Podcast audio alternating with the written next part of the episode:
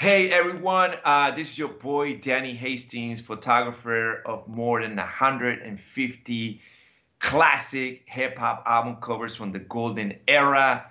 Please check out my episode at the Fly Fidelity podcast with my man Luke Bailey. There's going to be a lot of great stories that you haven't heard thus far. Uh, 36 Chambers, Hard to Earn, Capital Punishment from Big Pun, a lot of the classics, Eminem man tuned in uh, so you can get some of these gems. And hey, after that, you can follow me at Danny Hastings all across the board. That's Danny Hastings on Instagram, Twitter, and Facebook. Peace. First, I say, what we're gonna do. Then you say, I don't know, what do you want to do? What we're gonna do, what you want to do. I have an idea. You're gonna dig this. The Fly Fidelity Podcast Is the solution. It's the best. Check it out. You wanna get super fly, fly. Details just ahead. Do you love credible content, but, but, but hate? How long you have to wait. And who wants? super thick and frothy dumpster juice with rat corpses in it. There's a better way. Fly fidelity. Fly Fidelity. Fly Fidelity. Fly fidelity. Fly. Fly. Fly Fidelity. Fidelity. Fly fidelity podcast. Fly fidelity, baby. Fidelity, baby. Fidelity. With your host, Luke Bailey.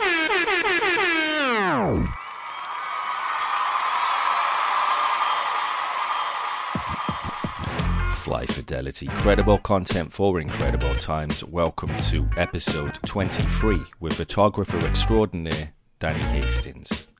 On this episode, we sit down for a feature length discussion about holding down an enduring legacy and the stories behind some of the most iconic hip hop album covers of all time. Enjoy the conversation.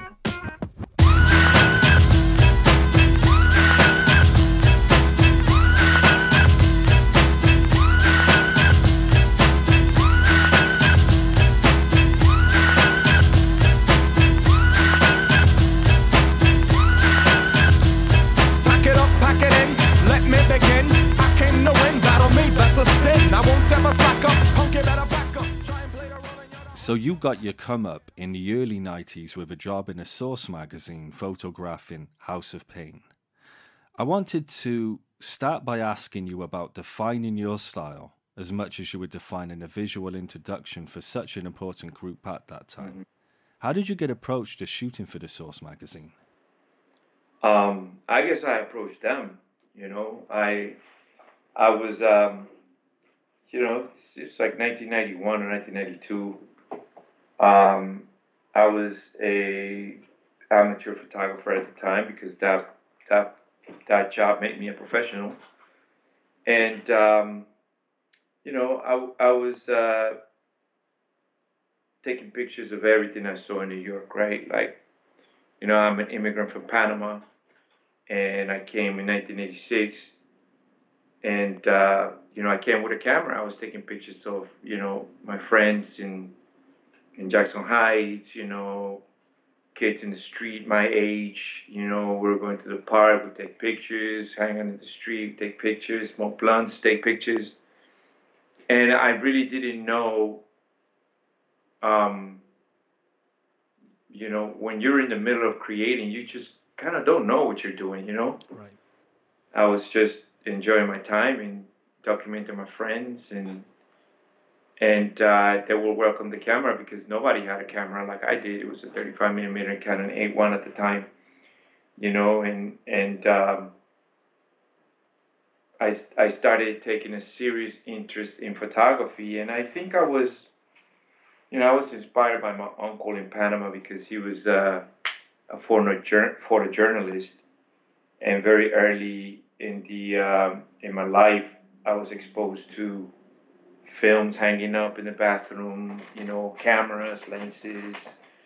Um, I had early taste of what a photographer uh, would do, which he, since he was a photojournalist, he would he would um, get first dip on a crime scene, and will go and with a forensic and take pictures of the entire crime scene for for you know for the newspapers and you know for for I guess you know the local authorities and I was able to go with him one time because he was babysitting us, and you know, everybody said, you know, hey Valenzuela, what's up? You know, his name is Walter Valenzuela, and you know, he was he was saying what's up to everybody, you know.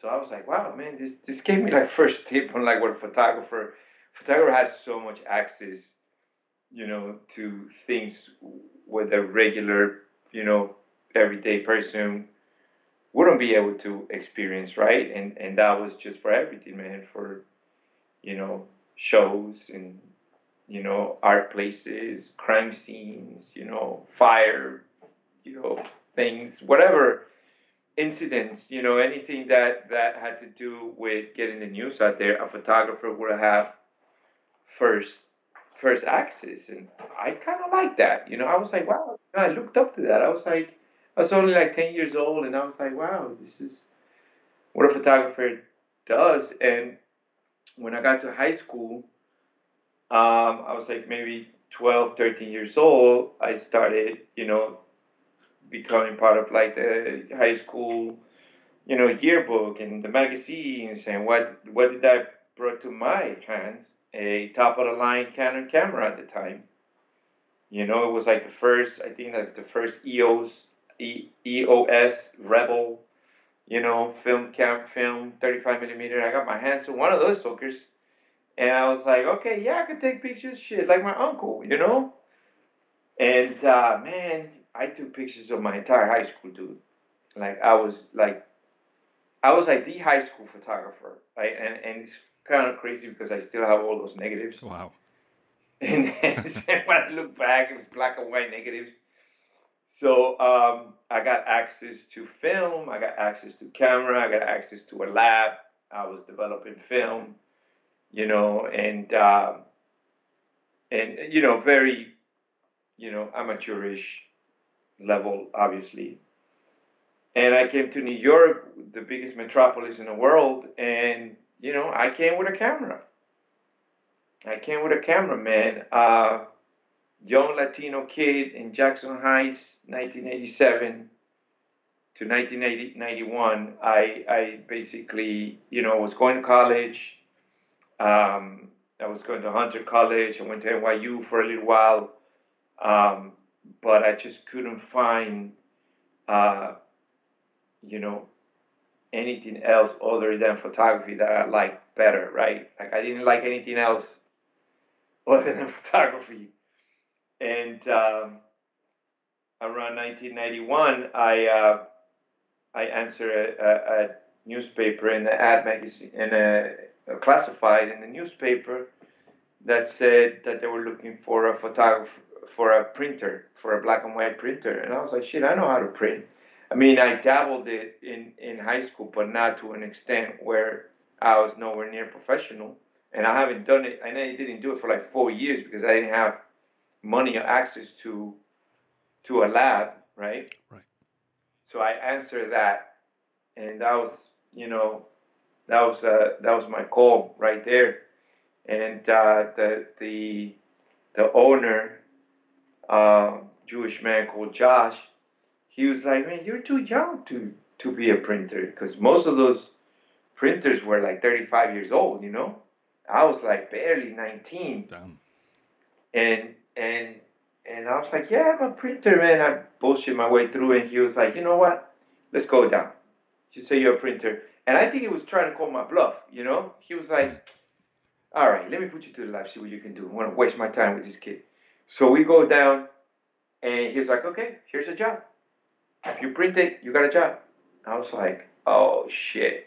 you know what I mean? Yeah. So I was like, okay, I take I take 8 by 10, you know, negative. I got to print that 8 by 10 negative, black and white, okay.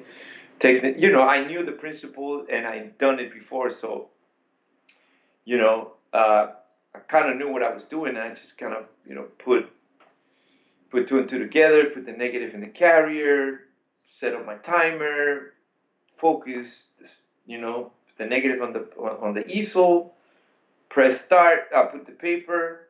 And when I turned around, I was like, "Hey, so where's the trace?" It's like, "What trace, man? It's a machine. You put the paper in there, kid. What, what, what are you, 1985? Come on, this is, you know, you know busting my chops." and I put the paper in there, and that picture came out perfect, dude. He was like, God damn, all right, you got a job. Just like that, bro. And and it was just kind of, you know, theory in my brain, a little bit of exposure in the lab before I just fucking did it, you know, and and that place gave me the backbone that I needed to become to to find my style and to and to practice, right? You can't develop a style without practicing and without trial and error and testing and and I did like three years of, the, of that job where I will just have access to film, develop my own shit, print other other photographer stuff. Um, you know, at that time I, I printed some pretty big, well-known photographers, and I would look at stuff. So I was I was in my element, you know. I was where I needed to be, and uh, from that time, from '86 to '91, I started listening to hip hop because in Panama we didn't get hip hop. We we got mostly rock and roll and what MTV was playing. So there was no exposure prior to when I came for me to hip hop, and you know I started buying records, and and uh, before that I was an avid collector of, of, of rock and roll music. Like I had all the 12 inch of like from Led Zeppelin to Iron Maiden to to you name it, bro. Like I I I, I wanted to be a guitar player. That's what I wanted to be too. Before photography happened. And um, but what that did for me too was that it, it, it showed me an aesthetic. Like I had every record that came out, I bought it. Rush, The Police, you know, uh, Pink Floyd, everything that came out, I was buying it. And and those records were were highly art directed, right? Right. Those records were highly art directed. Like if you see Iron Maiden they only came out with that Eddie, Eddie uh, monster, right, or dead mummy that comes out in all the covers, and, and that appealed to me. You know, you know, I will listen to records and look at look at that for days. Sex Pistols, The Clash, you know what I mean? Like I, I would just buy records, and back in, you know, the '80s, you didn't you didn't do anything else but to just put it on your Walkman and start looking at the liner notes and read the whole shit. And, you know, I, I think all of that started to, you know, guide me towards music, right? Towards music, towards, for some reason, I was a fan of music. And then, and then when I started getting hip hop, I was like, man, I could, I could shoot this shit. You know what I mean? Like, you know what I mean? Like I, I, I I said it to myself. I was like, you know, I I could actually shoot these album covers, you know. And and uh, I started testing things out, and I remember grabbing the Beatles album cover, the one uh, I forgot the name, but the one that are like black and white, half of their faces, you know, it's like the four of them, and half of the faces like lit, the other side goes to dark. And it's like four faces, and also I think Queen with the backlit hair and you know all the heads are inside each other, right? Classic. So I was doing that shit when I was 19. You know, I would do it to myself. I still have those pictures. You know, so I would be like, okay, I'm gonna do a Beatles cover right now, and then I'll just kind of shoot it like that, and and start really learning photography that way.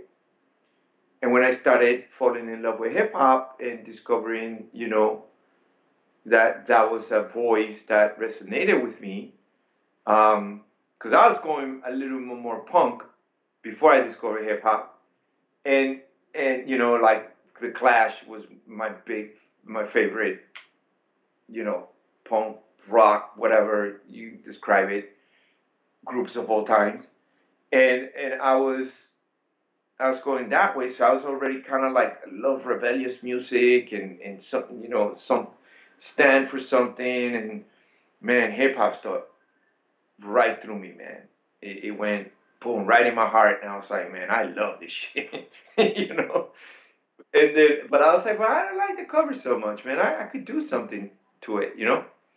I could I could contribute something to it, and um, sure enough, I, I, I started buying the Source magazine and all the magazines, and I realized very quickly that I was right in the middle of everything, man. You know, when, when you come from Panama, um, it, it, it's like, uh, obviously, it probably would have been the same if I go to England or New York, because, you know, there's such big metropolis, but Panama is a very small place. You know, it's tiny. We only have like a million people in the whole country. Well, now we probably have like three million, three or four million. But tiny country come to the metropolis, and I just re- didn't realize that Source magazine was like two blocks away from me. Huh. You know, Rush Management was in the same neighborhood because I got I, I was printed. Remember, I told you I got the job, Yeah. the lab job. That lab job was in the village, you know, downtown Manhattan, right in the middle of everything, and it was just like you know five minute walk everywhere. So I was like, fuck, these people are right here. You know, and and I said to myself, as I was studying photography, you know, I, I studied, I, I, do need it, I, I needed a portfolio before I approached anybody. So I printed all my all my friends that I was taking pictures of. You know, hanging out in the stoop, sipping a 40, drinking a blunt, I mean, smoking blunt, you know, kicking shit, you know, playing basketball, uh, going to the park. You know, I it was just like r- beautiful pictures of of that time, right? And I was actually doing trick photography. Like I would do a double exposure in the in the in a camera. Like I was just where people would be like, "Yo," I was like on another level back then, you know.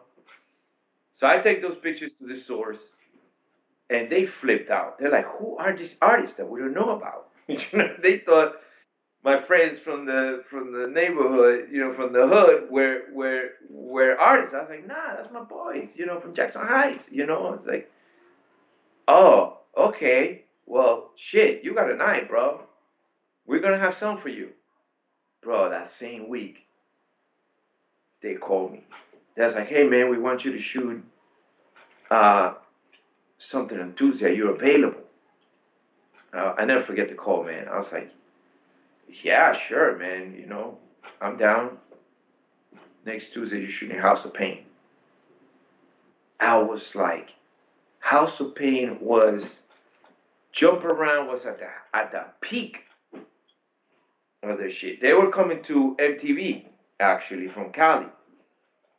And I was like, are you serious? Like, fuck, like, yes, whatever. Like, I didn't go to the job that day. I was like, fuck it, I'm going to take this. How much you to pay me? $60. Sixty dollars. $60? Fucking yeah! Hell yeah. I thought I hit the jackpot, bro. Of course. Remember, it's 1991. You know what I mean? I'm working minimum wage in a lab printing, you know, pictures. I probably was bringing home like 250 a week, you know, 300 the most. You know what I mean? And and and somebody's paying me like a day's work for a for a couple of hours. You know, I saw an opportunity there, man. You know, I was like, if I can do, you know, two of these a month, three of these a month, yeah, you know, I probably, you know, I'm gonna be doing all right. So boom, I did the job, and that was my first published image. And uh, uh, it, it, there's nothing like your first, you know. Yeah. That goes in, that goes with you till you die, right?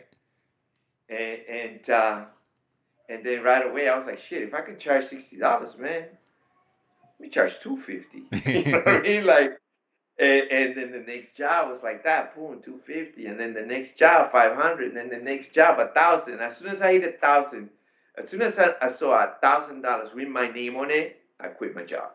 Mm. I quit my job, man, because a thousand dollars with my name on it in 1992, 1991 was probably like she's probably like four or five thousand dollars today, maybe more. I don't know. No, yeah, yeah, four or five thousand today, right? With inflation and rent and all that stuff. Listen, bro, I did not look back, man. The first job that paid me a thousand bucks was Return of the Boom Bap by KRS One.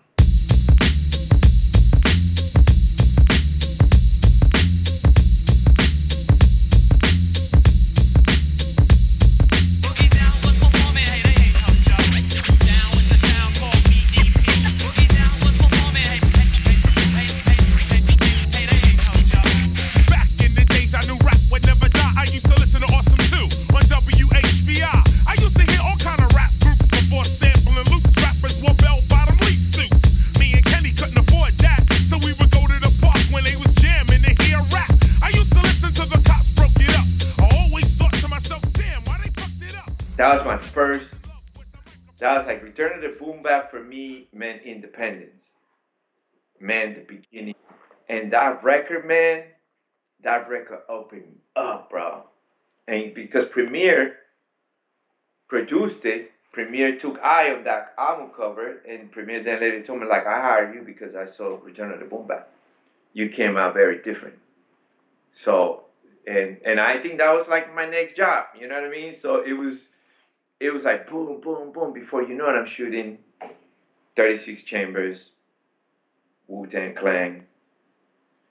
You know, protect your neck, all that shit. You know, so, and then 10 years later, I have a collection of 150 album covers that, you know, I like to say I, I, I contribute a nice little chunk of, of, of, of hip hop history visuals, you know. And yeah, um, that was kind of like the genesis of it. Incredible. Incredible. Talk to me about the necessity of connecting with an audience by way of a publication at that time, which, of course, was back then, it was the only time you could really see imagery pre internet, you know, seeing hip hop artists in magazines. You were a part of that fabric back then. Let's talk about the many magazines that you've contributed to outside of the source. Man, my image at any day, like between 1992 and you know 2000, I was part of every single magazine that existed. By by way, maybe not so much by way of like the magazines hiring me, but because I did so many album covers, my work through their publicity department would wind up in all the magazines, you know because I was being hired by the company that created the product, right? That created the the music, not so much by the magazines. After that, I quickly realized that the money was in the album covers and not so much the magazines, though, you know. And and I really honestly, I didn't really shoot that much for magazines after that. I was shooting album covers, but to answer your question, it was very important you know, because even though magazines didn't hire me, I had the back cover, I have the inlay cover, I have the spreads, because the record companies will feed, you know, the photo shoot to the magazines. So, um, you know, I was in every single magazine. And it was very important because, and I feel like the difference today is that, you know, the fan the fan will have to go get up and go and get that thing. That's right. you know, go and hunt for it. Yeah.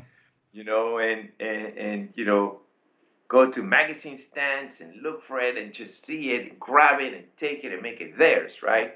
Today we're just getting the stuff being fed, right? By way of algorithms. But back then there was none of that. It was very important, especially for for the artists because that was a true like as fans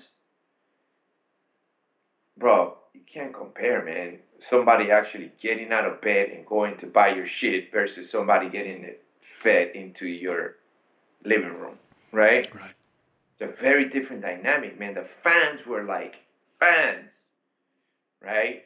And there was no um that was like the only way that you can actually get news you know, gossips, you know, uh, artist point of view, seeing their pictures, because TV didn't care for it, right? Radio didn't care for it. No, you know, uh, MTV, it took Puff Daddy to go over there and protest before so they can accept hip hop. You know, they didn't want to fucking play it. You know, mm-hmm. and part of it was, you, you already know, man. Part of it was all, all, all the stuff that it's coming to light today. You know, colorism, prejudice. Um, you know, they didn't want to give this music a chance. You know, until the people spoke and the people wanted it. And it's kind of like the same with rock and roll, right? Rock and roll went through the same shit. Yeah, absolutely. You know, and and and and, and it happened, right? So, uh man, it, magazines were so important. It's so sad that you know magazines got reduced to blogs today. You know. And even the blogs have been reduced today, of course, but that's another conversation. We're approaching a landmark moment for hip hop next month with the 25th anniversary of Reasonable Doubt, Jay Z's first album, of course. When you reflect on collaborating for his first magazine cover 25 years later, how do you think the juxtaposition of him being surrounded and between these buildings in that picture, how do you think that speaks to the time, place, and hunger for timelessness Reasonable Doubt evokes? Wow, man. I um that's a great question, man.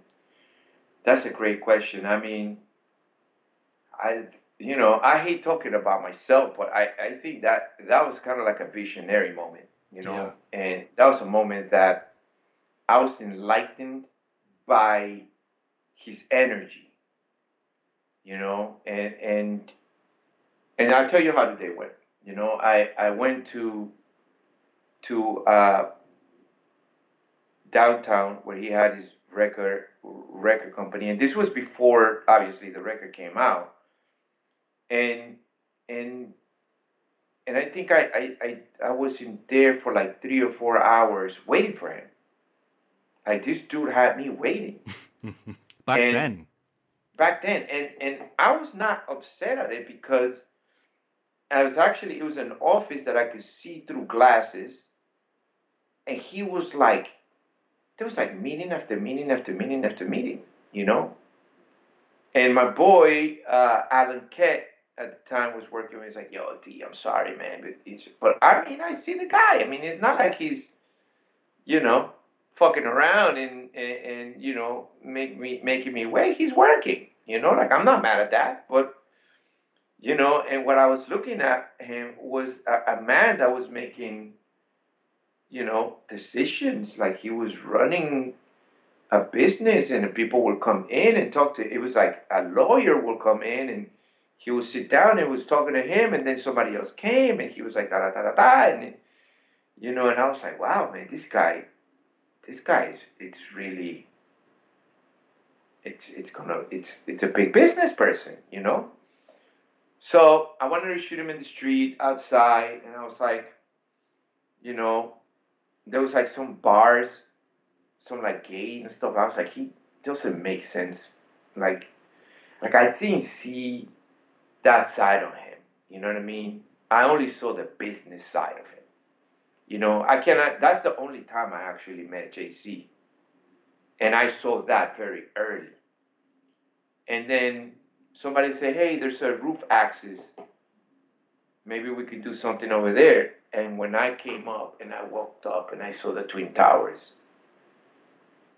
you know, the World Trade Center, the the epicenter of business, you know, in the world. I was like, this is it. You know, before that I was shooting everything like street and you know, like, nah, this man is not this man is that, but he's bigger than that.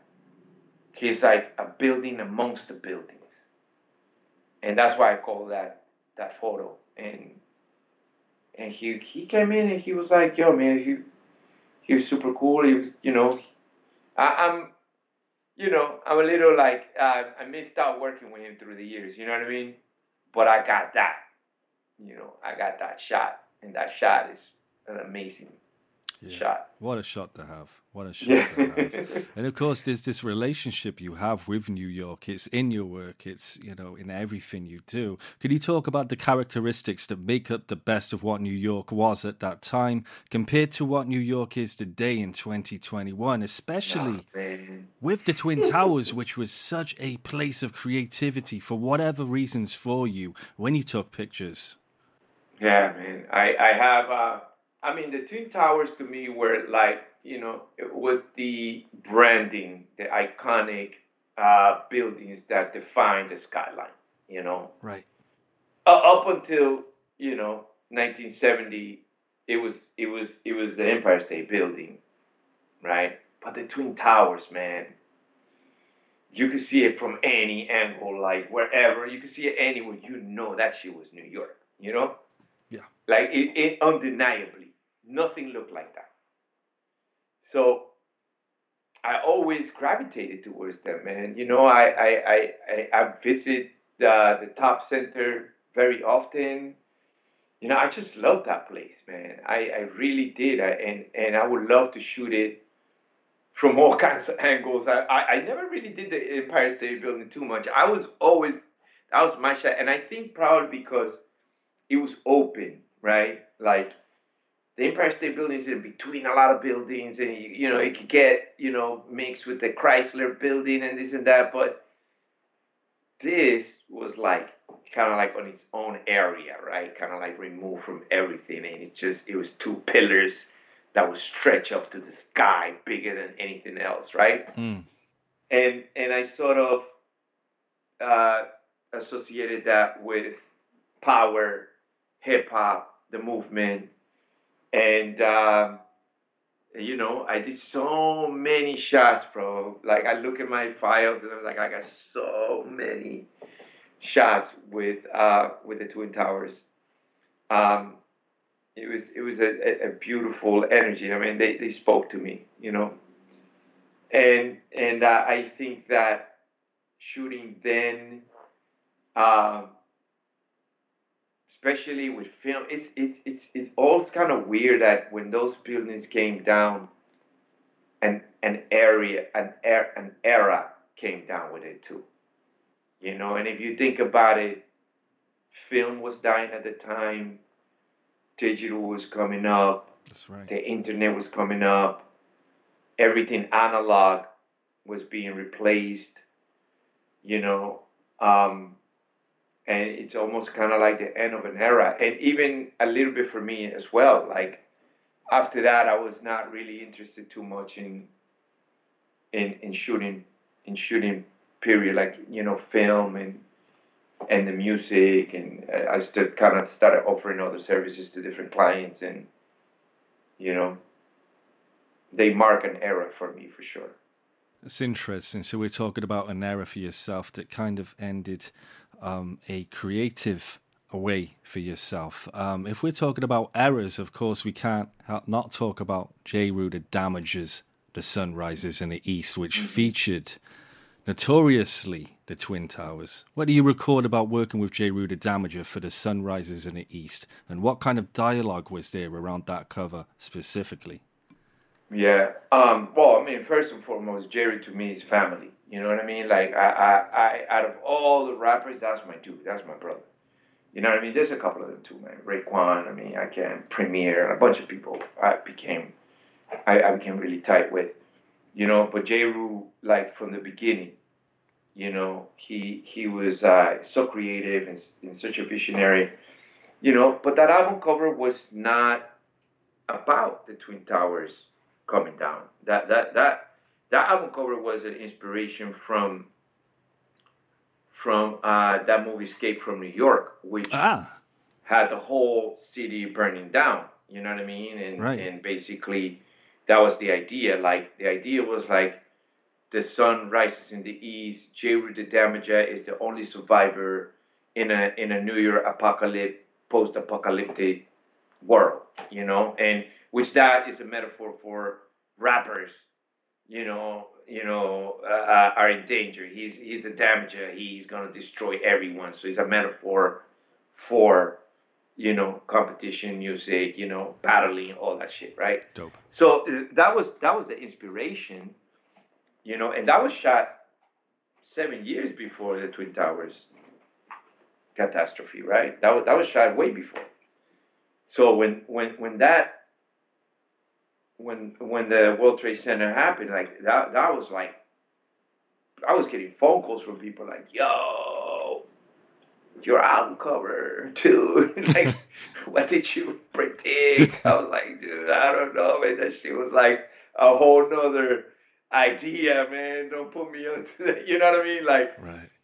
You know, I even until this day, I have to say, like, by the way, this cover was designed, you know, almost a decade before this catastrophe. You know, I pay respects to, you know, and, and it was something like, and I think the line was. uh I think I think the line was like I blow spots like the World Trade Center because there was an, a, a small attempt. Yeah. Back in '81, it was a van that that basically exploded in the World Trade Center. So the line was down, and, and we took it, and you know, little did we know, we designed it almost the same way of how, how it happened with 9/11. You know.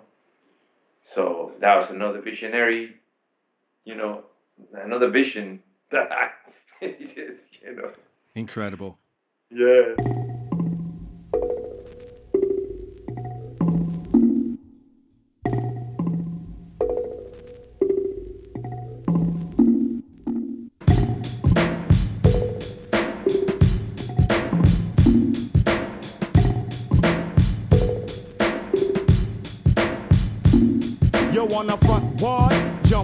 Get bucked. If you're feeling lucky duck, then press your luck. I snatch fake gangster MCs and make them faggot. Yeah, I've done a lot of first things, man. You'd be surprised. I mean, a lot of first things. Like some some some other stuff have blown, you know, but I've done a lot of first. Like I had a baby on a cover for for YZ before Biggie did it. You know what I mean? Like, you know, I, I've done a lot of stuff. Like we did uh, the the uh, the Last Supper thing before Nas did it. You know, I did it with Wu.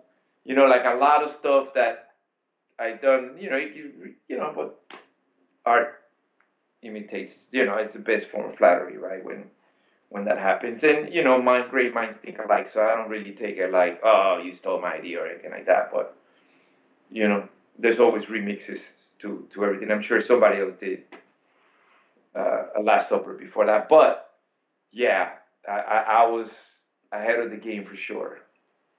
What can you tell me about the Big Pun cover for Capital Punishment, which of course featured the banned alternative cover of him clasping Statue of Liberty? hmm Um, Big Pun, Big Pun was uh, very dear to me because not only like he's Latino, I'm Latino, so you know, it was a, a moment for me to be proud that Latinos have been contributing to hip hop from day one, but for some reason never really got the the you know the acknowledgement that that we should have gotten. You know what I mean? And and and I attribute that to different things. Um, you know, I, I think the early rappers, Latino rappers, will flip Spanish and English back and forth, and that really didn't, you know, resonate to to to a marketable uh, marketable music. You know what I mean? And it, it, was a lot of things, right? Mm. For, for whatever reason, for that reason uh, specifically, Big Pun was my hero. You know, shit, we got a Latino rapper doing this and going platinum too. You know, and being respected by. It didn't matter that he was Latino. You know what I mean? It mattered that he was one of the best lyric- lyricists that ever lived you know, and, and, and people gave him that recognition because toe to toe, man, when you analyze his lyrics, you're like, holy fuck, what is this guy saying? How is he Yeah. saying this, right? You know, so undeniably he was getting that respect because of that. So that meant a lot to me, and um, and uh, you know, he came to the table with so many ideas, bro. Like this dude was you know, full of ideas, and it, it was almost like hard to catch up because he would just be throwing ideas left and right.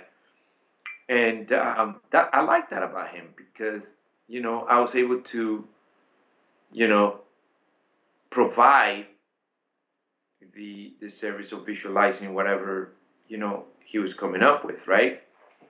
And he was funny, man. He had a great sense of humor. Um, you know, it was it was good to be around him. You know what I mean? Like there's a lot of controversy that that obviously happened. Um, the guy was not perfect. You know, he had a lot of demons inside him. Where you know, I think his wife put it put it the best way. And shout out to Liza Rios. Like hurt, hurt people hurt people. So, you know, he he was coming up with that too, and and his name got a little tarnished. But man, that guy was the king, man. He he always treated me with respect, and and I do I do miss him because I think that for our culture and for also for Latinos, we never had somebody like that again. Like we never had a we never had a big pun. We you know all all the like we never had a big pun. That's it. Like I'm you know, I'm saying it. No nobody else came, not even close lyrically, to what he contributed to hip hop. To this You day. know I mean? To this day. To this day. So Absolutely. so you know, looking keeping keeping keeping hopeful. I'm sure that somebody will come around and you know things work in cycles. You know. One of my favorite collaborations with yourselves was the infamous table shot with, of course, the Terror Squad. What was what were some of your favorite aspects of collaboration, not just with Pun, but with everybody else in Terror Squad? Do you have any stories in working with them? Uh, I love Fat Joe, man. Fat is family too, man. Uh, you know, and I stay neutral from everything that transpired. Um, but uh, Fat Joe was a visionary, man. Also, you know, he knew that he needed to put a team together. Um, you know, but if you look at that picture, if you zoom in, that picture is kind of eerie, bro.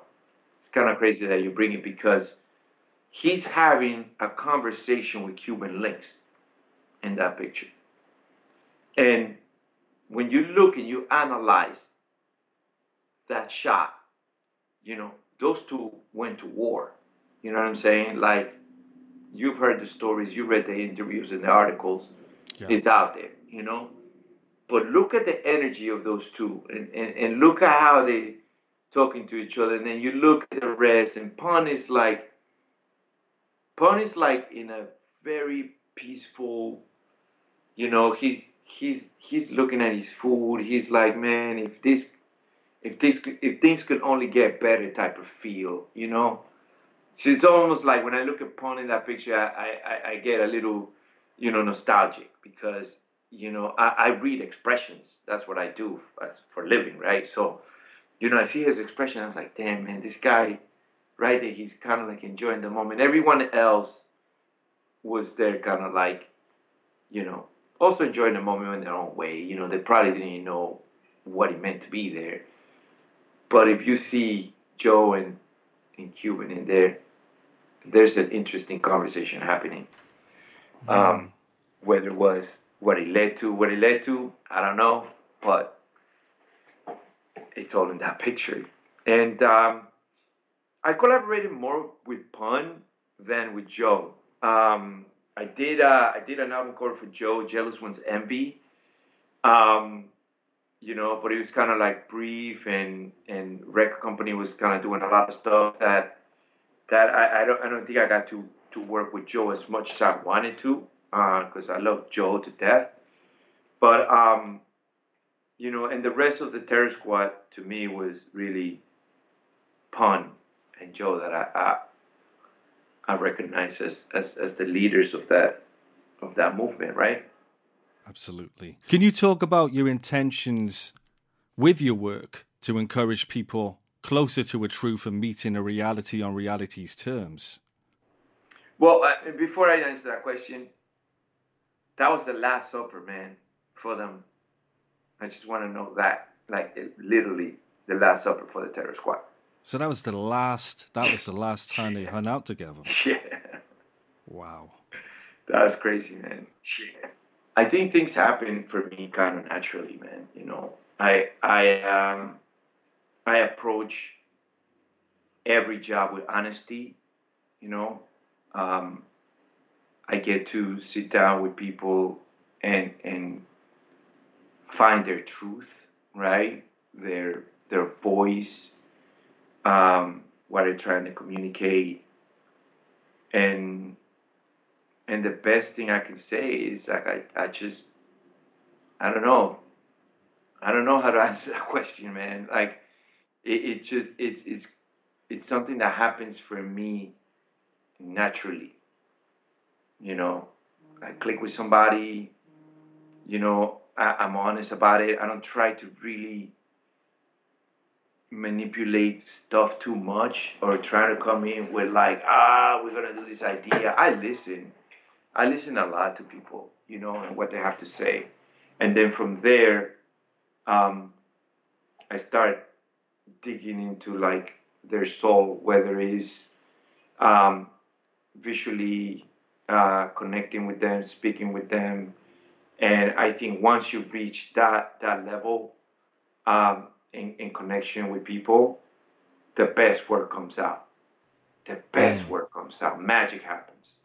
You know, if you come in like I'm gonna do this and this and that, and you know, I have to say that I've been blessed with the with the with the gift of interpreting music in, into visuals, right? Like I wasn't a photographer that was hired by a magazine to take a picture of a person in a house. You know what I mean? Or hang out with them and go to the park and take a picture. I was a photographer that was hired not only as a photographer, but almost as a creative director to interpret and represent the music and the artist and put it into visuals. 95% of my work was that. Mm. You know, I was not being like, hey, man, we. It happened with House of Pain, right? That's how the genesis of my entire career happened. But it turned to more specifically to shoot outside album covers have very little um, portrait photography, right? Mostly interpreting music, and I, I was blessed to sit down with the with the artists. You know, I, I sat down with the Wu Tang before I shot them. Went to their went to their studio. Went to the Wu Tang studio where all of them were hanging out. They were broke as fuck. They had no money. Luke, no money. I remember the RZA coming to me and say, you know, you see this shirt right here? I've been wearing it for three days. Mm. But I'm gonna blow the fuck up. You know? Because I have I have something different. And this man was so sure about what he was going to do that you know, it, it, it just like energized me. You know what I mean? It's just like I believed it. You know, and that's why I went all out for the Wu. When when I heard that record, I was like, yo, the fuck is this? This is before anybody ever heard the Wu Tang. Take me through that moment, that first time hearing that album. Yo, I, I, I gotta say, um, Raekwon, I gravitated to Raekwon very early and, and he was like, "Yo, Papi, come over here, man. Let, let, let me run this thing." He he rapped "Can It Be So Simple" in my ear before he recorded. Oh wow! I was like, "Yo, that shit is crazy." You know what I mean? Like, I was hanging with all these dudes, you know, and and I mean, you know, I could have done a lot more too, but they got so big, and you know, everybody started like, you know, cop blocking here and there. You know, you had like people working with them that now were the art directors and where they're doing the shit. You know what I mean? Right. But if right. I would have shot every Wu Tang cover, man, it would have been it would have been like the fucking 36 chambers to the max. You know? Mm. But I never got that chance. I shot the first one, then the second one, oh, the label wants to do this, the label wants to do that, management is thinking about this. And I was just like, yo, they they were they were hating on your boy. I'm not talking about the Wu per se. You know what I mean? Of course, of course. Talking about like you know the executives and the marketing geniuses that came you know after the second and third record. You know, and none of their next covers look like the 36 Chambers. You know, We're talking about a time with a lot of leeches. There are a lot of people that did exploit the Wu, and that W kind of got exploited at some point, you know, mm-hmm. over the years. Yeah. Let's not front that did happen. Let's talk about creating 36 chambers. Take me through that mm-hmm. experience and conversation with the RZA and the guys. All right, so this is what happened, right? I shot Return of the Boom Bap for Jive Records, which was connected somehow to RCA, and RCA already had kind of like the gist of me, right? And to be honest with you, I feel like part of me getting jobs was before because white photographers fucking scared of rappers, bro. Yo, I'm saying it out there. I'm saying it. It was like that, you know. It was not the rap that or the hip hop that was today. Shit was grimy, dude. Shit was like crazy. You know, you had to actually, you know, part of it was that, but part of it was like, hey, listen, I was a creative motherfucker too, right? So, you know, I was I was creating some beautiful work, right? So, so it was like kind of like a good combination, man. But when I went to shoot, I always came down with a Wu Tang Clan of my own. you know, you know what I'm saying? So, you know, it was it was my crew. You know what I'm You saying? had your It crew. was my crew. I had my crew, bro. Like they had my back. It was not just me. Yo, listen, man. There was photographers being slapped. There was writers being jumped. There was oh, motherfuckers Oh, put on hospital. Like, yo, the '90s was crazy, Luke. Telling you, man. But we kind of grew up on that. Like, there was mad fights up in the streets all the time. You know what I'm saying? This block was fighting with that block. That block was fighting with this other block. Like, you had to like, it was the '90s. You had to crew up. Yep. You know what I'm saying? And that shit was before we even get to racial, because then it was like Latinos against black against like whites against all that shit. Then that shit was like you really had to like crew up, you know? And it's funny because in the neighborhood we were all friends. We have black, white, and you know, Latino friends. But she was with that being said, I'm just trying to tell you that, you know, the environment in the nineties, you know, you had to you had to have thick skin, man. You couldn't really come in like softy soft and trying to trying to shoot and you know, you might get your shit taken. You know what I mean? So Absolutely. that was the that was like kind of like and not just for writers and photographers there's nothing to MCs so to the point I was in I was in Atlanta I was at a place called Jack the Rapper uh which all like you ever seen those videos where where Busta Rhymes and and ODB are battling in a hotel Yeah, when you say Jack the Rapper, were we talking about Jack the Rapper convention? Yes. So Right. I was there. I was like actually saw that shit live. I was like in that place where Busta and and ODB were rhyming against each other. I was in that room. Incredible. Right? Incredible. So I was there. Right. And RCA calls my phone, my my line landline because I didn't have a cell phone.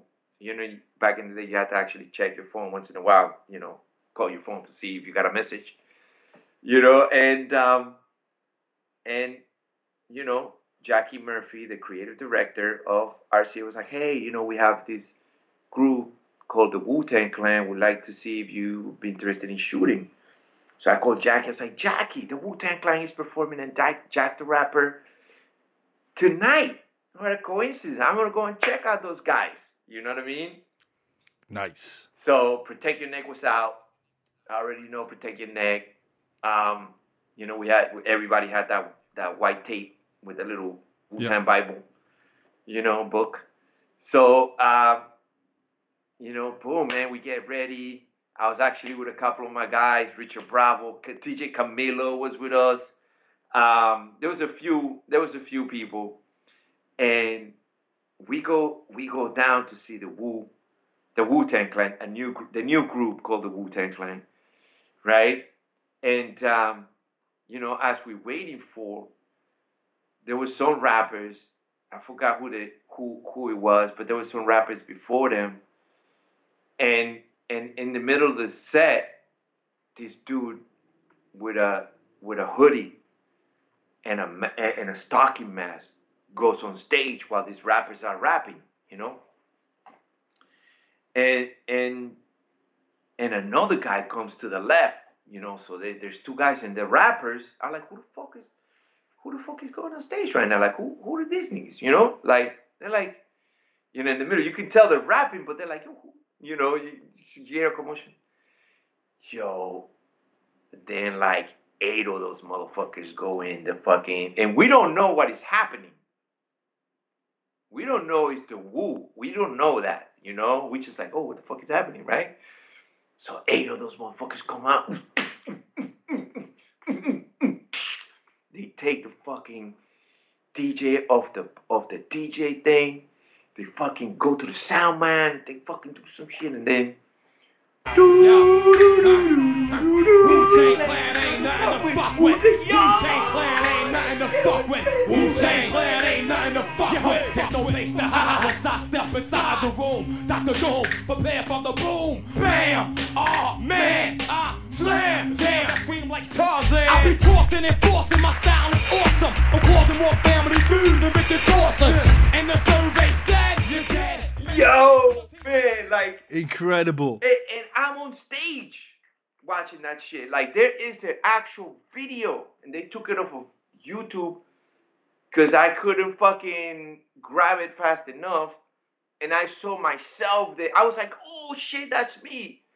You know, I'm on stage like looking at this whole thing, like, what the fuck is going on? You know. and that was my introduction to the Wu Tang, right? That was my introduction to the Wu Tang, man. That shit was epic. And um, you know, I went to I went to the RZA after the show, and I was like, yo, da da da, and being, you know, we're gonna talk in New York, and that's when I went to New York and flew. Well, when I went, went back to New York, I met with with, with the RZA, and and uh, we uh, we talked about you know the ideas, and he told me, you know, I wanted it's called Enter the Wu, like Enter the Dragon. I'm into kung fu flicks, you know. I was like, yo, well, let's do a monastery. You know what I mean? Like we can candles. We could make that logo into gold. I'll get a sculptor to sculpt that shit, and, and he's like, do it. So the day of the photo shoot, not all of them, not all of them came through. Um, it was only the RZA, GZA, Inspectah Deck, Raekwon, um, Ghostface, and uh, ODB. Six people.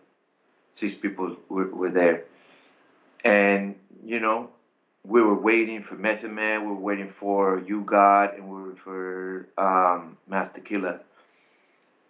And it was already like two hours, and I was like, yo, man, we, we, we gotta, right? And RZA was like, nah, we're not shooting without them, you know? And that's RZA's like, like that motherfucker's loyal, bro. He's loyal to like, loyal to the core. He's like, nah, that's not my guys. I can't do it without them. And this was before Photoshop, because you know, today we're like, hey, we just Photoshop them in, right? So there's just no, none of that. Going. I was True. like, yo, when we went to Atlanta, you guys bomb rushed the crew, and you all had stocking masks. Why don't we do that shit? And he was like, I'm not sure our faces on the cover. He was like, I was like, nah, you're the Wu Tang Clan. You, you, you're one unit. You're the clan. Doesn't matter. And he was like, he thought about it for 15 seconds. He was like, you know what? Let's do it. And that was like, that cover almost didn't happen, man. If I was in, and and I think that right there, that moment is what defines me a little bit because it was kind of like to your question, like how do you, how do you like convince people and you know and, and, and work with them and tell like I was honest, right? Goes back to honesty and being like, look, you are this, and you need to convey that because they, this is who you are. If I didn't know that, that that wouldn't happen, right? So I tap into something that was so Wu Tang DNA. I tapped into the Wu Tang DNA and was able to visualize that in in an image. And man, I don't know, but I, I, I think that's one of the best images out there, you know, for hip hop. Although, you know, fucking, I think it was Complex didn't include it as one of the best 50 hip hop album covers there is. So I'm fucking mad at them. Them. That's crazy. It's almost for me, I was thinking about this the other day. It's almost for me a cover that represents a sort of last gasp of mystery for that time. Thank you.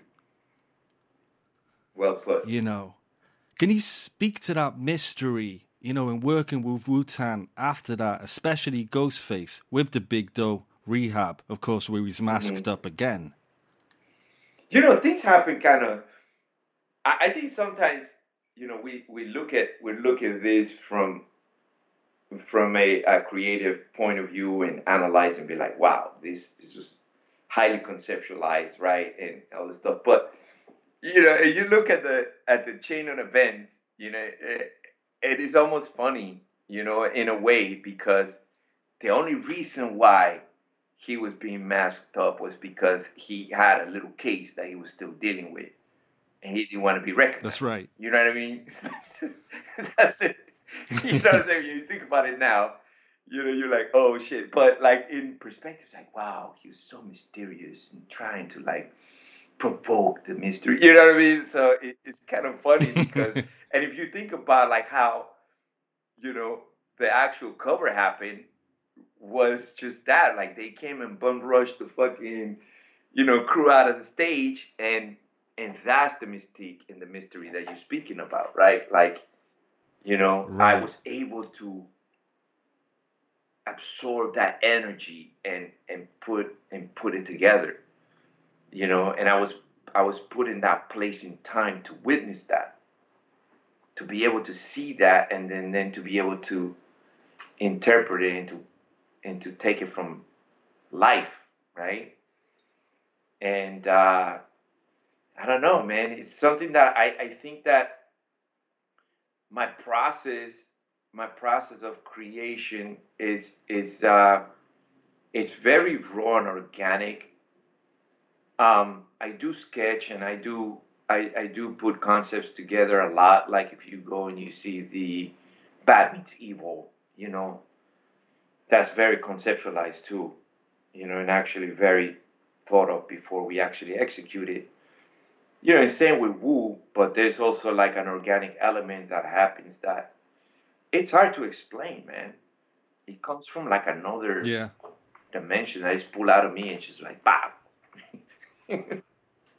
Yeah, definitely. You mentioned Bad Meets Evil. Let's talk about some of those Eminem shots you took back in the day, which are, you know, as much as Eminem is iconic, these shots are arguably some of Oh, his most you. iconic and known and creative work. How collaborative is Eminem when you're taking pictures and working for a Well, project?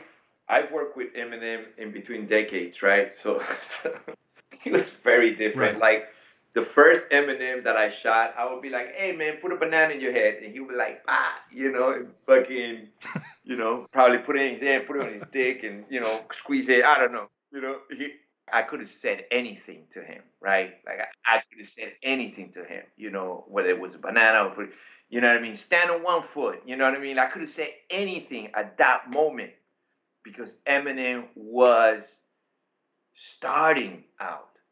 You know, he was at the beginning of his journey. He was not the Eminem that he is today.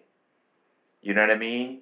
Like we my first photo shoot with him was so much fun. Like, you know, it it was just two creative kids, you know, and well, 20, 20 year old kids, you know what I mean? 28 year old kids. But, you know, it it was different. It was like full of energy. He was like I remember he was so much fun. Uh kind of like a little bit goofy in a way. Like he would do anything I would say and and um and, and very collaborative, right? So I was like, I, I got this for you, and and I listened to the lyrics, and and and I was like, that that sort of maniacal, you know, energy that he had. I wanted to bring that to life. So he was like with it, you know, from day one. But today's Eminem's different. Is like, you know, you have to actually have everything pre-approved, written, and you know, like uh, visualize PowerPoint to the max until you get to shoot him. You know what I mean? Because he's not. You can't waste that dude's time, bro. His time is like, you know, his time runs on money. You know what I mean? So you know, you can't waste his time, right? And Paul is it's very protective of that. Like he's he's very. um I mean, shout out to Paul, man. He's like the managers of managers, bro. Like, you know, love working with him too. So, to your question is how is working with Eminem? I work with two different Eminems. I work with a very young, uh, Slim Shady, uh, you know, uh, uh, Superman or Robin outfit, you know, wearing, you know, making a lot of fun and, and having a really fun time. And I also work with the more, um, you know, post fame Eminem, and it was great too, man. Like I, I got some beautiful shots later on. But my approach is also different, right? Like I also grew in that sense. I could produce a movie today. You know what I mean? So it's not like I, I I'm I was that same guy too. I grew, I grew up as well, and um, you know both. You could see the difference on both images like if you go to like the rawness of Slim Shady, which became my cover, um, because the the cover that they had was was also um, was uh, prohibited to by by I think Kmart or one of those because he had a woman on the trunk, right?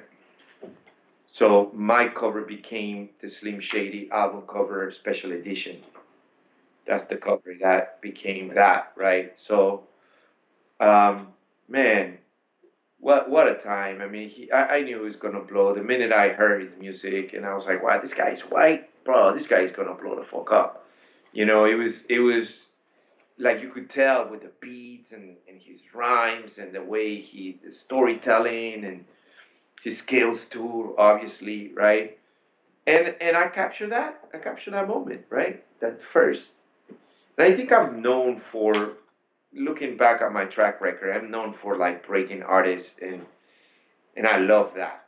You know, I love that that part. And then you know, Bad Meets Evil comes back around and a whole different approach, but still highly creative. I was able to listen to the music before because I don't shoot without listening to music, right? And I was able to put some concepts together. Right. You know, Paul approves, runs it by M. By the time M's come to set, I'm already pre-lit. I'm already ready for the guy. Like there's no, you know, you know, you stand here, boom, boom, boom, shot, boom, money in the can. You know what I mean? So, um, and I love that too, because you know, there's there's also at this at this point in my life, I'm, I'm more efficient. I, I don't waste people's time. You know, I I come in with you know the creative already thought out and presented and approved, and I just execute. And you really did give two different visual identities to two different eras of Eminem. Make no mistake, that did happen, and it's incredible right? that you made that history. Yeah, thank you. Yeah. What are your memories of working with Mobb Deep for Amerikaz Nightmare? Oh man, Mobb Deep, those are my guys, man. I'm from Queens, so you know, Queens is it's it was my backyard, right? When I came to the states, so you know, it, it was it was uh, I gravitated towards them, you know, and um, those guys were were as you know legit like solid dudes. You know what I mean? Like P was just very creative, a very smart individual, and so is Havoc. And uh, you know, it was fun, man. And I got, and it was my idea to shoot the entire, the, their entire squad, which is like huge. you know what I mean? So it was, um, it's good, man. I, I was always when we get reunited, and they always bring pictures. Um, it was a good time. And, and Amerikaz Nightmare, we wanted to convey like, you know, the the you know how they're being how they're seen right in in in today's society. And and that was like P's and and and um, Havoc's also um, idea and image of how they want to be portrayed. And and I just provided at that time I was creative director of Jive Records. So I was uh, um, I was working closely with everything that was coming from the urban department. And um, man we had, we had a lot of fun but there's one particular image that that I caught that I don't know if you've seen it on on my um, on my uh, photography website, but it's like P and Havoc are sitting in a, in a tombstone, and there's an angel on top of them, a Jesus or an angel, and there's a cross on top of them. You ever seen that picture? I don't think I have. And, no. and Havoc is looking at the camera, and Havoc has like every time I shoot Havoc, I, I feel like Havoc Havoc has like like something to say more than what he says because a very quiet guy, but but Mm. his his stare and his his look says a lot more, right? And then P is looking down like he's like he's like like it's his last days. And that picture is so beautiful, man. I want to make that picture big because, you know, it, it, it, it meant a whole different thing when he passed away. I was like, oh my God, look at this picture. You know, and uh, could see it. I think it- it's in my, should be on my website. But um, yeah, those are really, really cool guys. Same with the LOX, man. The LOX are like super fun, man. They're always good. It's good to see like them like being grown men and also having families and being husbands and fathers and still do what they do and and having a a great time with it. You know, it, it tells a whole different story in hip hop, almost like what rock and roll right now. Rock and roll dudes are are, are like great grandfathers and still rocking, right? And there was a point where people couldn't see 50 year old rappers because it was such a new thing. Now today we have 50 year old rappers that are still doing it, you know, and that's that's good to see because it speaks to longevity. Speaking of longevity, what was it like working with Nas for I Am, which often gets forgotten as one of the most notoriously bootlegged albums in hip hop? what was that experience like, man? Man, I don't know, man, but we almost killed Nas that day. Really? Yeah. What happened? It was an accident, man. Look, we were trying to do it. and I don't know if he remembers this, but you know, it's on tape.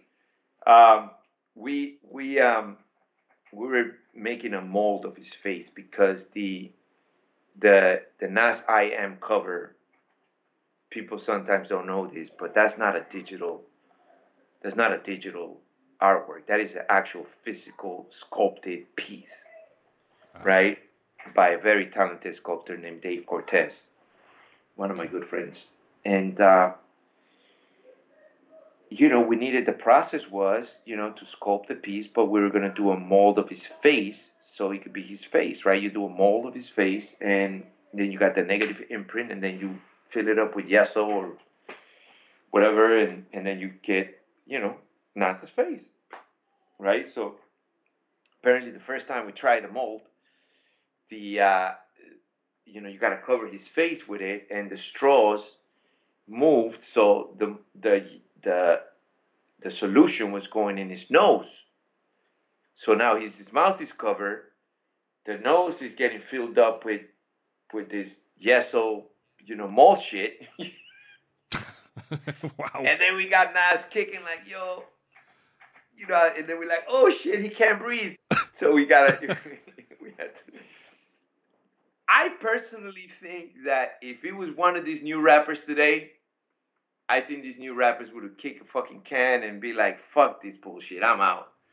But our boy was like, hey man, let's do it again, man. It's cool, we could do it. It's, it's fine, I'm alright. He was he was a sport about it. You know, and it wasn't like that he was asphyxiating to death or anything like that. It was like, you know, he kind of stopped breathing for a few seconds. So It sounds like the patience he had in going through that process is a testament to the same patience he had in this album being bootlegged as heavy as it was. Wow, wow, man, you're drawing connections now. I like that. Yo, yo, what up, what up? It's time, man. What? It's time. It's time, man. Alright, yo, set it off. Set it off, then, nigga. Set it off. Broken glass in the hallway, bloodstained floors, neighbors. Look at every bag you bring through your doors. Lock the top lock. Mama shoulda cuffed me to the radiator. Why not? It might have saved me later from my block and why cops. Hookers crawling off the stroke, coughing stitches in they. What about working with Gang Starr for one of my favorite albums, Hard to Earn, which feels like, you know, for so many people, including myself, the pinnacle of that boom bap sound in that era. How did you get approached to do the cover for Hard to Earn? Uh, to be honest with you, Premier, man. Premier actually saw Return of the Boom Bap, which he also produced, and he fell in love with that whole photography. And I think that Premier tells it better, but you know, he's like I he he never saw that way of shooting for for music, and you know, to to be honest with you, I think before I got into the game, it was really like, and I'm not saying anything about photographers or anything like that, but it was like good photography and art. But like my work was like, my photography was the music interpreted into photography. I don't know if that makes sense to people, but that's the way I approached it. And I think Primo recognized that. Primo recognized that right away, and he saw he saw uh, 36. I mean, Return of the Boom Bap, and he was like, I got, I want that guy to interpret my album into photographs. You know, and and uh, working with working with with Preem and and Keith, man, rest in peace. Uh, working with Guru was great because you know I was like their family photographer. You know what I mean? I was shooting the entire Gang Starr Foundation. I would, you know, I would go to the studio, hang out with Jeru, hang out with uh, Group Home, you know, see them, you know, you know, go to their shows. You know, it, it was, it was dope. It was like family, man. And, and Preem and I have kept a relationship through the years. The same with Jeru.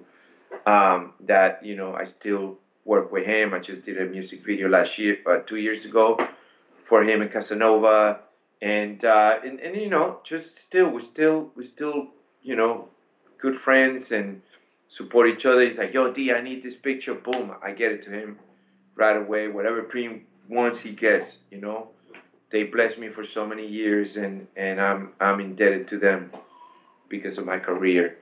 And uh, it was it was it was kind of like a, a little bit of um, you know sad sad note on how you know, Gang Starr got dissolved because it, I, I don't necessarily need believe it should have happened that way, you know.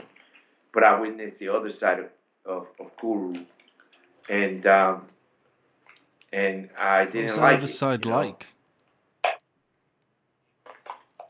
It was it was something that um, it was like Guru was convinced that everything that was done before was not to Huh. his liking for some reason. Yeah. You know what I mean? And he pushed he pushed Premier away and and you know and and I think he was influenced he was influenced too, I saw it by uh by this man Yeah. who I don't even We- want to mention. right, it's not worth it. worth it.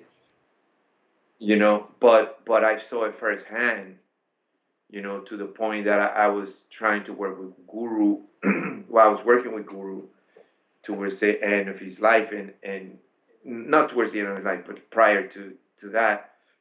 And it was impossible to work with the guy, man. The guy was like so controlled, you know, and it would come with one, you know, we'll say something and then we'll come back. I was like, this is not the guru I know, you know, and to the point that I was like, look, I, I can't work with you, dude. Man, here's your money. I gave him his money back and everything because that other person made it so hmm. impossible for us to work together again. And I didn't want that to be that way, but it was just literally impossible, bro. And I know, and I was told things to me like, "Oh man, you changed, you did this, you did that by Guru," and listening to that hurt. You know what I mean? Because here I am trying to, you know, I always had a great relationship Yeah. with, you know, the Gang Starr Foundation and Prim and I so close, and I was like, you know what? There's no money in the world that is gonna let me accept this. So I gave him his money back. You know, I was like, here's your money, bro. I don't want to work with you. And it, it, it, it, it was like that, you know, and that's the truth, you know, and, and, you know, he was like, nah, man, nah, don't do this to me. I was like, nah, man, I'm not working. You working with that guy? I'm not working with you. And I gave him his money back.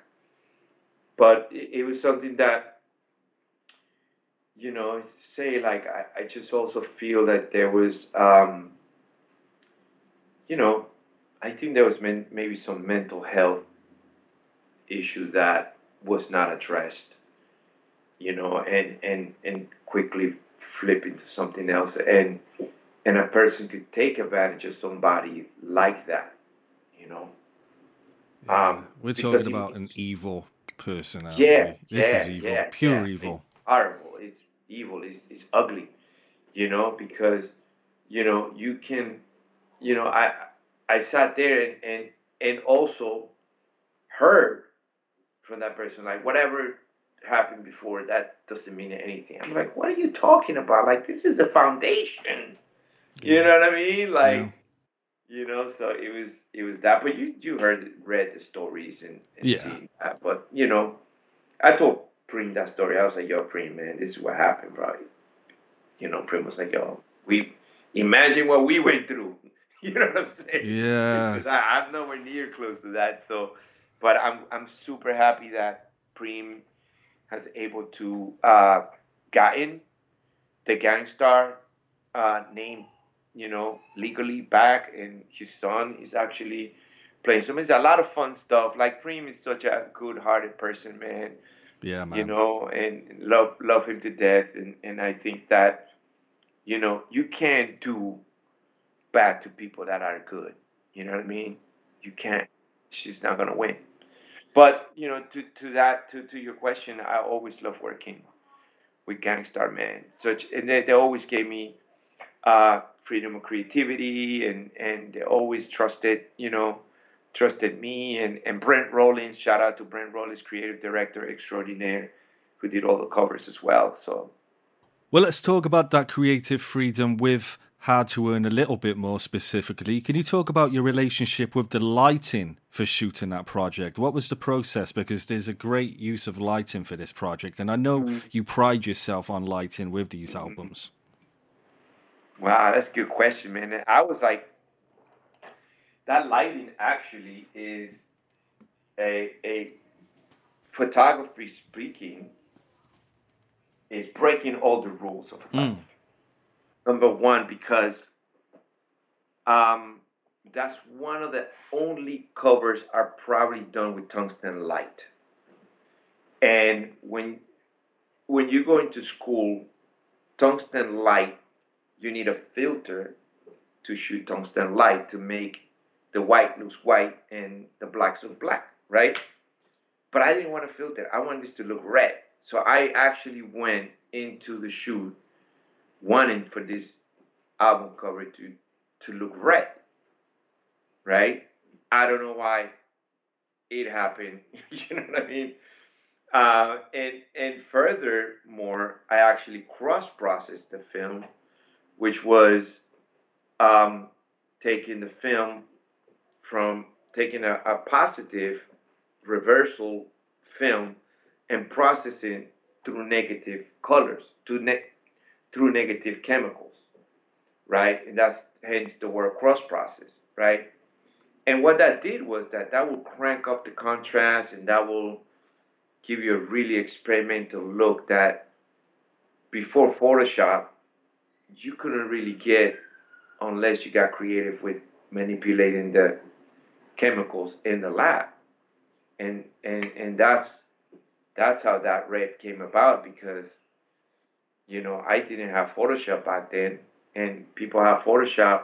It was like you know the creative directors and a company. It was like Photoshop 1.2 or something like that. You know what I mean? Like, got you, got you. So, how soon after listening to an album do you typically have a clear idea about lighting and these photographic techniques you like to propose to an artist? Um, usually it's right away, man. Like I'm listening to an album and I'm just jotting things down, and and I I basically start by like collecting words, you know, and and concepts, and and and I start like I have by the end of the album I have a collection of words and phrases that resonated with me, and um, you know whether it's Marc Anthony or Prince Royce. I shot Prince Royce. I've I've shot a lot more than hip hop, you know. Yeah. And and and it's all the same approach, you know. Whether whether I'm shooting a romantic album or I'm shooting a I, I never shoot everything the same way. I just I just actually I got the number one record right now with with uh the number one re- rock record. Oh yeah. With the Pretty Reckless. Yeah, Taylor Momsen, which is uh badass chick man, rock man. She's so dope. Um, and she got the number one uh, rock record worldwide. It's called um, it's called uh, Death by Rock and Roll. And you've gotta see the cover, man. She's in a motorcycle, hot chick, like just dope. You know, dope, man. Dope. It's like and and I mean, I don't know. Maybe you could tell these Danny Hastings, but you know, I I think it's it's way different than stuff that I shoot. But it looks very glamorous and glossy, and you know, still has like still has like that rebel look to it, which I guess I'm known for too. Yeah, yeah, definitely. It's interesting you mentioned, you know, those influences that seep into your work um, outside of hip hop. One of my favorite covers you did was by the Licks EXO Experience. Did did you have any influence on Man. classic, classic? Did did you have any influence on a direction and a style of them during that shoot together? Yes, but I'm upset at that at that picture because it wasn't supposed to be exactly like that. That was the art director's fault. If you see the picture, if you see the photo shoot, and you see the the actual cover without the graphics that they try to emulate the late uh, Jimi Jimi, Hendrix. Experience, Yeah. right? I told them, don't do don't do the same graphics because you're gonna get in trouble. Bro, I said that to a label. I said that to a label. A person that is not on a label says that to the label. How the fuck how the fuck you're not gonna listen, man? I said, listen, you're gonna get in trouble because it's not supposed to be that. It's supposed to be just a picture because I hand color and I was actually doing if you see the full picture, it's in my website. It's a very it's a beautiful like I hand color everything and the picture was supposed to be full. You know, to cover the entire album cover. And you could have done whatever graphics you wanted, but then dummies went and did the exactly replica of the EXO ex- of the Jimi Hendrix experience. Mm. And what happens? The state put a lawsuit on on on the album, and then they, they had to take all the album off the shelves. You know. So, but if you look at that album, that that photo shoot, that's one of my favorite photo shoots, bro. I'm glad you actually picked that one up, because that I I I I went and did a, a a really good. You know, we were paying homage to moments in history for for African Americans. Um, you know, we did like the Black Panthers, we did Jimi Hendrix, we did uh, baseball, we did sports, we did um, uh, oh, what's his name? Um, first bas- baseball player Robinson. Um, you know, we did a lot of a lot of like homage in that in that work, and, and the work was supposed to be inspired by those things, but I've never been one to replicate things things to the T. Right. You know, you can actually get inspired, but you don't want to replicate things like that, right? So yeah, man, and, and that record suffered. That record suffered because the label actually went and did the same graphics and I don't know, man. You know, it, it's just, but some of those pictures that are in my um in in my website are still there, and I love them. Matter, matter of fact, I'm actually got a video that I should repost of um, the way I did the process of hand coloring that image. I'd love to see that. And of course, like Yeah. you say, the images are available on the website right now. And you do have images that are available for purchase, don't you? Yes, if you go to my um, when is this gonna come out? This Sunday? Uh, yeah, Sunday. Sunday, I'm gonna actually start putting some new new stuff because I've been revamping. What happened with your boy is that um, I've been selling a lot of stuff in galleries and exhibits and stuff. So, you know, the prices are going up, man. yes.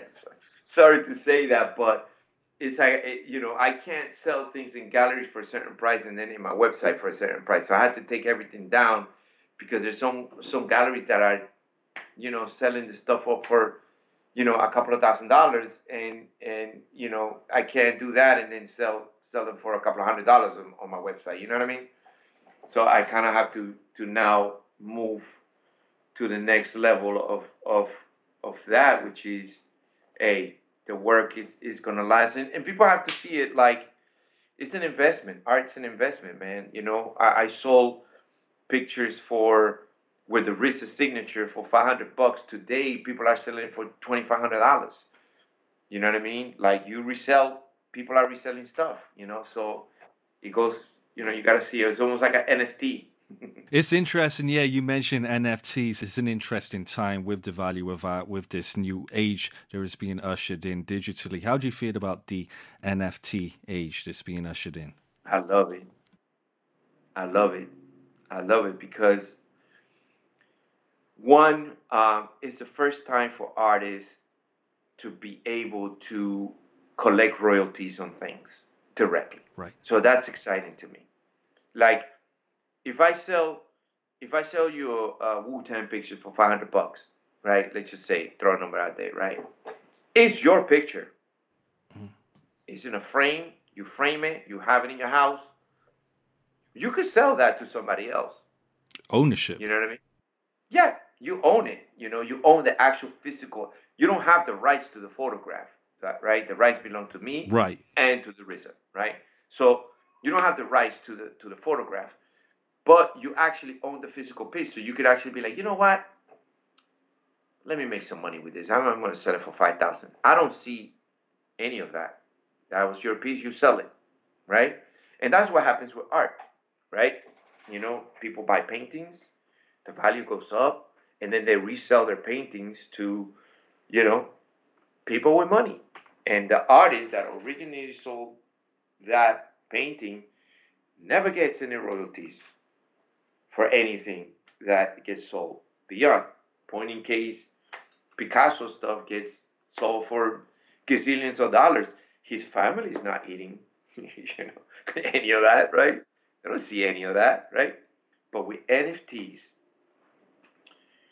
the value goes up and you always see royalties. And what people need to understand is that an NFT is almost like the deed of Right. the art. You know, you have to see it that way. It's the deed. It's that it's that certificate, right? That says that I paid this value for that, and I have the picture with me, Right. right? And I want to sell it now, and then you get that deed. And in the blockchain, once you buy it, you receive the deed, and you receive the digital form, right? Uh, there's a lot of great areas that I think that we're still learning, and um, I, I got a, a team now that is assessing me on on bringing my first NFT collection, which will consist of hundred NFTs based on 20 pictures, and it's it's it's like picture and components that, that are inspired by the picture as well, right? So I think it's very new and exciting uh, era for for artists and and also for for money, man. Like you know, th- th- this whole we live in a world where money is not even what it's supposed to be. You know, back in the days, you they created cash because you had like a legal representation of uh, that paper in gold in the bank. But we we done past the credit. You know, they, they, not, now we live on credit. You know, everything is credit. So there's not enough gold to represent the cash that is circulating out in the fiat currency, right? So that's where we're going, man. We're going to a digital era, bro. And there's gonna be a time in our life where we're not gonna see cash. Crypto rules everything around me. Without question. Do you worry that the people researching this crazy phenomenon, NFTs and the business around it, are now focusing more on the business than the actual art that's being made itself? Do you worry there's a risk in that being a thing? I think that the art is gonna pick up though. Yeah. Like, you know It's new. The, the first yeah, it's new, so you got like memes for Christ's sake, like that they think that they're artists, you know what I mean? You know, so it was like the only thing available. But I mean, look at a success like Beeple, you know what I mean? Beeple came in and such good artists, man, such good. Like I was so happy that he was able to do that, and he was relatively not known. I I argue this with my sons because like what people's been known for years. I was like, yeah, but in the like he was in a a Basquiat, right? Like his name wasn't like established in the art community. It was definitely known with his followers, you know, but in the art community he wasn't like that, right? This dude got sixty million dollars, bro. Crazy. That's amazing. Like that, is like, man, if I could get a few million dollars of my work, shit, I'm I'm in it. you know? Because also, you know, we don't get royalties. You know, photographers don't get royalties for it. I mean, we could sell stuff and, and make deals and, and, and you know, we gotta work for hours, right? But um, let's say now with this NFT, I can create NFTs and you know, the more volume I have, the more this stuff can generate. And eventually I could be 80 years old and checking my NFT account and be like, okay, yeah, we're still selling this and that, you know? The possibilities are really limitless, and there's so much creative space in this Mm-hmm. incredible time. I want to thank you for shaping what's defined some of the best album covers of the past Oh, man. five plus years. It's been an Thank you. absolute history lesson talking to you, man. Oh man, thank you, Luke. This this was a great interview, bro, and and uh, I can't wait for the fans to, you know, check it and follow me on Instagram. Danny Hastings is easy. Um, I just currently just dropped two contact sheets, Method Man and Redman, and I make those affordable, like 150. Um, and and uh, yeah, this boy is going back to the lab, so I actually printed those myself. I Oh, went to to the dark room and I just, you know, printed the contact sheet myself. So it has a different feel to to them, and I, I'm all about also, you know, printing negatives versus letting an inkjet printer, you know, do the There it is. I want to ask you one final question because I know it's something dear to your heart and something that I'm passionate about as well. And that's uh, your relationship with film. Can you tell me about your relationship with Latino Film Festival? Oh, right. Um, wow. Well, I, I I've always wanted to be a filmmaker. You know what I mean? Like my relationship with film is like I, I'm a film buff. I watch films all the time. Um, and recently I needed to jump in there specifically because you know the Latino representation in the United States, even though we're the largest minority in this country, is at a dismal four percent of representation on the on movies and TV. Four percent. We're near twenty some percent, right? Nearing thirty percent of the population. You know what I mean? And we only represent four percent four percent of acting roles, right? And two percent of those, and half of that is is stereotypes. Yeah. You know, they always seem to get the same Latino doing the same thing. You're either a thug, you're either uh, you know, sex vixen, you know, and and they always want to make a caricature of of our accents and stuff. And you know, it, it's been a long time that this has been happening. This is not a new phenomenon. This has been happening for almost 50 years. So I said to myself, what can I do to to change or, or to actually help change, because I'm not going to do it alone, uh, the representation in film for us, right? Here in America. Like we're, you know, so they think that we're immigrants in this country. You know, with the actual fact is that half of this land was Mexico. You know, and before was native, right? But when United States became United States, Mexicans were in this country before this country was United States. Right? right. And we're still the immigrants?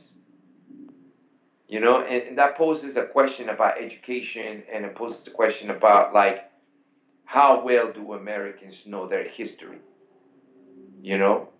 Um, and I said to myself, I need to do something for my people because we're caught up in this whole thing where a president could become president and talk about when Mexico send their people, they only send their bad people, their bad hombres, quote unquote. But he grew up watching movies where only Latinos were bad. You know, so a lot of a lot of Americans grew up watching Latinos being bad on TV. So they, you know, that's what they think. You know, but in my circle, my circle, I have engineers, doctors, entrepreneurs, business owners, restaurant managers. You know what I mean? And I never see any of my friends and my circle of Latinos depicted on TV. So I said, I'm going to make something different. So I created the Official Latino Film Festival, uh, which is now sponsored by HBO and is sponsored by Verizon Media, sponsored by Diageo, one of the biggest largest, uh, and I think they're from England, uh, distributors in the world of liquor. And, uh, you know, and it's just to put a positive image of my people out there, man, because it's been way too long, you know. And, and partly it's like we can't expect for Hollywood to do it. We got to do it ourselves. That's that's been my approach from day one into everything I do, you know. So that's my relationship with film. And and actually, um, I was able to place officially six films on HBO by us, uh, by the Latino community, and independently, I was able to place about twelve. You know, so amazing. Yeah, man. So you know, I'm really proud of that. And you know, as you get older, like, do I want to shoot more photography? Yes. But for some reasons, these labels don't call me, man. You know, so I gotta create my own, my own avenue, right? My own destiny, exactly.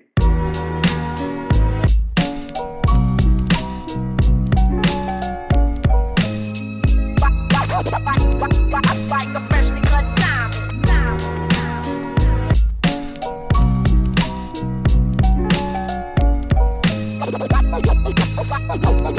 Like a freshly Diamonds are forever like family and loyalty, or real rap songs like cream or my melody. Diamonds are forever like my infinite. I wish I could show my appreciation for this podcast. I wish I could respond to it somehow or be notified in the future when Fly Fidelity updates because it's so great. But I don't think there's a way I can do any of those things. Uh oh, you're wrong. Sub- sub- subscribe on Spotify, Apple Podcasts, and SoundCloud and never miss an episode. Find us on Twitter, Instagram, and Facebook. My peoples, are you with me where you at?